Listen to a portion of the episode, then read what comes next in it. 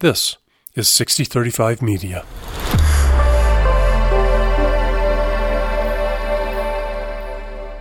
The Colorado Springs Independent has always supported nonprofits, civic engagement, and people striving to make a difference in our community. Reflections and hopes from civic leaders next. In 1992, Colorado Springs was a one newspaper town. Over the next 30 years, the Colorado Springs Independent was conceived, launched, and grew from a fledgling alt weekly into seven newspapers, a vital community treasure and the biggest independent news source in southern Colorado. This podcast series shares the history and honors what the Indy has done for its community. It will also provide a glimpse of the future of this news organization as 6035 Media. These conversations were recorded during a live streamed celebratory event on December 16, 2022. We called it Indyfinity. In this episode, we hear from three history making civic leaders. I am really thrilled to have at the table with me some pretty special people who are all about uh, civic engagement and the center of our city, which I think the Independent has always been so far, and I I hope that they never leave. We've always been in downtown Colorado Absolutely. Springs. I think I think it's really important for, for us to stay here, and uh, a big supporter of you know a city has to have a pretty thriving, vital uh, center to be uh, to be a successful city. So with uh, with me today we have Susan Edmondson, who's all about downtown. You're the executive director of the Downtown Partnership, and we've got uh, Jan Martin, Colorado Springs City Councilor from 2007 to 2015. Probably seemed like longer. uh, voted best local politician or runner up. Right, seven times. I hope that was in the best of the Indy. It was in the Indy and the Gazette, Oh, actually, both, okay. back in the day. All right. Universally loved. And I should mention, there's too many things that you do to, to really mention them all. But you're, are you still president of the Garden of the Gods Foundation? Yes, I am. That's Yeah. one of the things that keeps me busy these days. And on the board of directors of Rocky Mountain PBS. No, I'm I got term limited there. Okay, too. So I still s- big supporter there. So good, but a little bit more time for golf, maybe. Yes, hopefully, okay. And then Julie Ott, who is with the League of Women Voters of the Pikes Peak region. I never can keep track of what job you really have with the league. I've held various titles with the league, and right now I do the newsletter and the web. Uh, so it's communications mostly. I think it's Yoda is your position at the league. Historian, yes.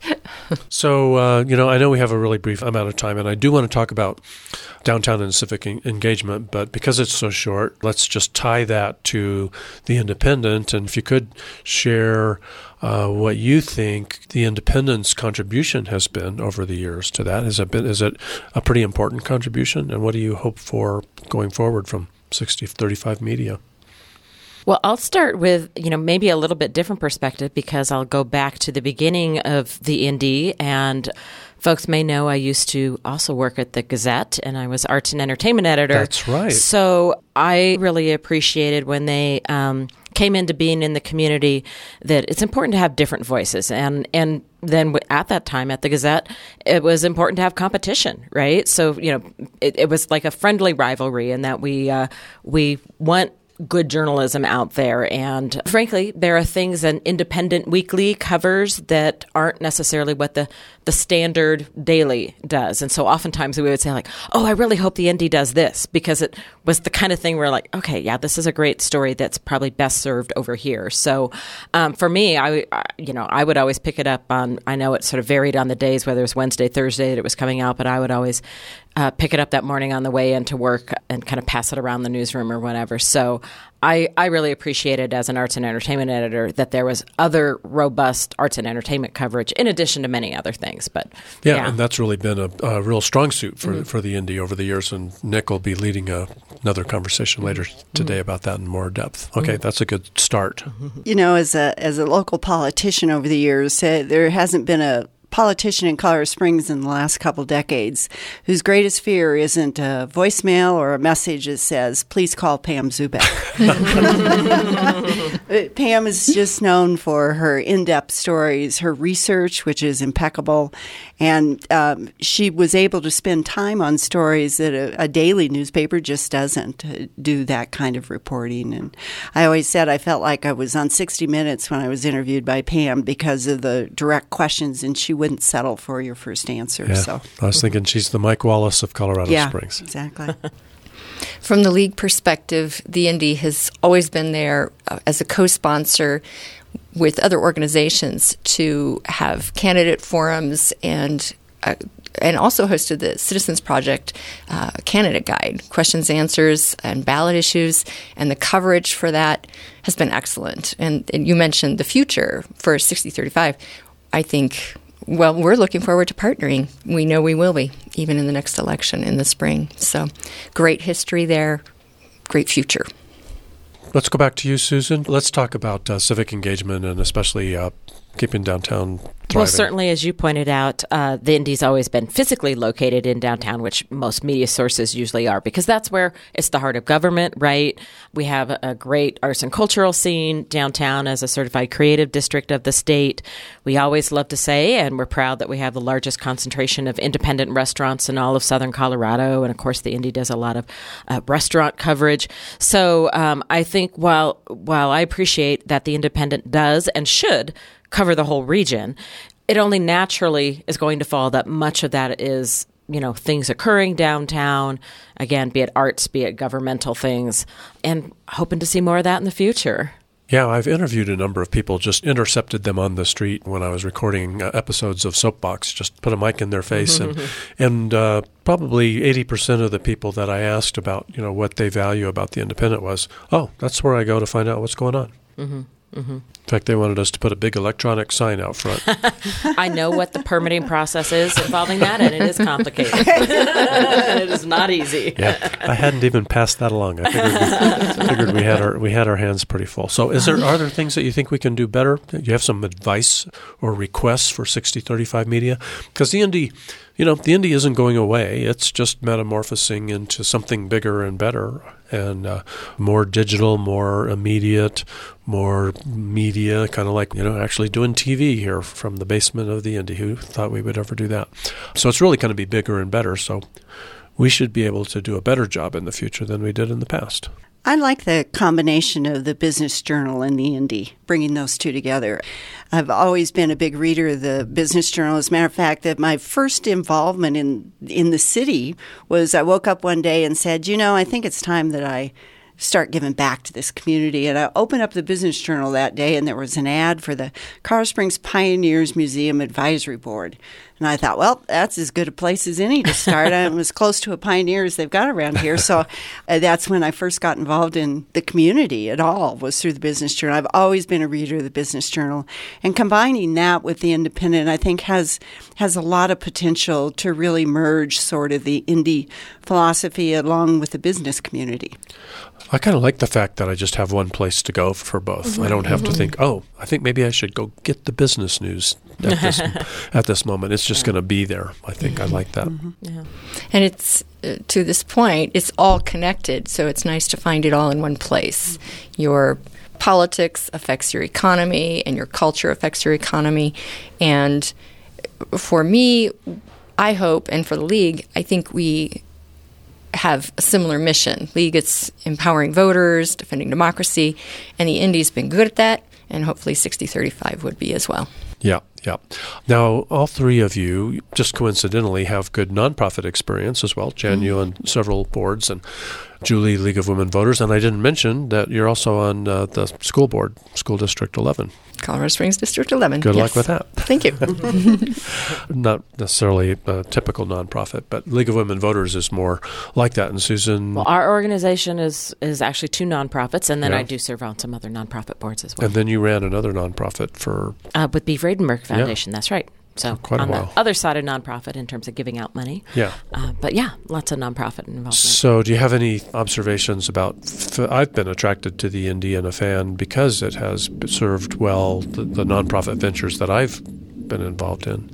I think it has kind of a I don't know. It's got an affinity for the people that are working on good causes and that uh, maybe wouldn't have as big a voice, an amplifier without a little bit of help from the newspaper.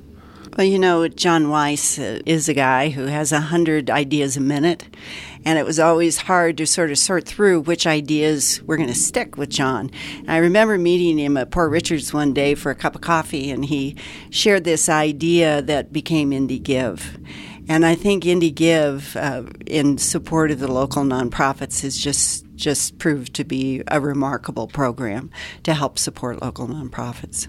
Kind of back to your earlier question, although it also ties to the nonprofit question of what we want to see in the future and, you know, a diversity of voices, which is already there. But I frankly love when I look at the paper, read stories, and and see people I don't know, right? You know, uh, obviously you're going to recognize the name of an elected leader or something like that. But to me, it's like if if I open it up and see people I, you know, and I'm a pretty connected person, right? Yeah. If it's if it's all people I already know, like that's you know that's not getting out, you know, into the tentacles of the community. And, you know, we know we're a sprawling city of 200 square miles. And so I'm looking forward to um, continuing to have new voices, younger voices in all pockets of the community. Yes, I'm a downtown champion, but I love my whole city and I want to see all the rest of the, the community in there. And that, you know, I guess that other thing too is, you know, we refer to a paper, and for years it's never been to me like what form something is in. You know, so digital, great, more robust digital coverage, absolutely. I just want good journalism, and I don't care what form it takes. Well said. Well, as we wrap up, let's go around the table and I'll ask each of you if you have a message for John Weiss, any thanks or any gripes or uh, any suggestions for John or for the organization that he's letting go of. Jan, let's start with you. Yeah, well, my message for John is just a big thank you. And thank you for your years of service, your years of care for our community, and your willingness to uh, to give all that you have over the years to provide a, a, new, new and different voice for Colorado Springs, and it just means the world. And keep those hundred ideas a minute coming, John. that was exactly what I was going to say. oh, keep those ideas coming, and that's that's true for John and for the new media project, essentially, and uh, the collaboration and the focus on community and the inspiration. It's, I have great appreciation for all that. Thanks. I would just add certainly the appreciation for all the years of uh, coverage and community support. But I think, you know, we're going through a lot of transition as a city right now, too, right? And we also know we have elections coming up where we're going to have a, a new mayor and several new council people. We've had a lot of new leadership in key organizations. And so I also think of this new entity as you know really a spark for kind of a new era in our community that you know beloved for what has happened in the past but that's great, but let's also just think brand new about things because we're a different city than we used to be. It's going to take a lot of thoughtfulness and um, prodding, right? And some of that, you know, more investigative, aggressive coverage too, as well as celebrating the great things. But I think it's going to be needed more than ever because our, our city's going through a lot of rapid change, and that requires really good reporting to help us sort of navigate whatever this new Colorado Springs is becoming. Yeah, you said it. Well, thank you, Susan Edmondson. Julie Ott, Jan Martin, very much. Thanks for joining us. We'll be back in about five minutes with more. Thanks. Thank you. Thanks. Support 6035 Media's future delivering truth, building community, and engaging citizens. Donate or become a supporting member at 6035membership.org. Don't miss our entire collection of local podcasts celebrating, informing, and engaging this community. Follow 6035 Podcast Network wherever you get your podcasts. Indyfinity is co produced and co hosted by Dave Gardner. Nick Raven co produced, co hosted, and directed. Kathy Riley and Chloe Brooks Kissler stage managed. Thanks to all the staff and community members who pitched in to celebrate 30 years of Indy history and the launch of 6035 Media.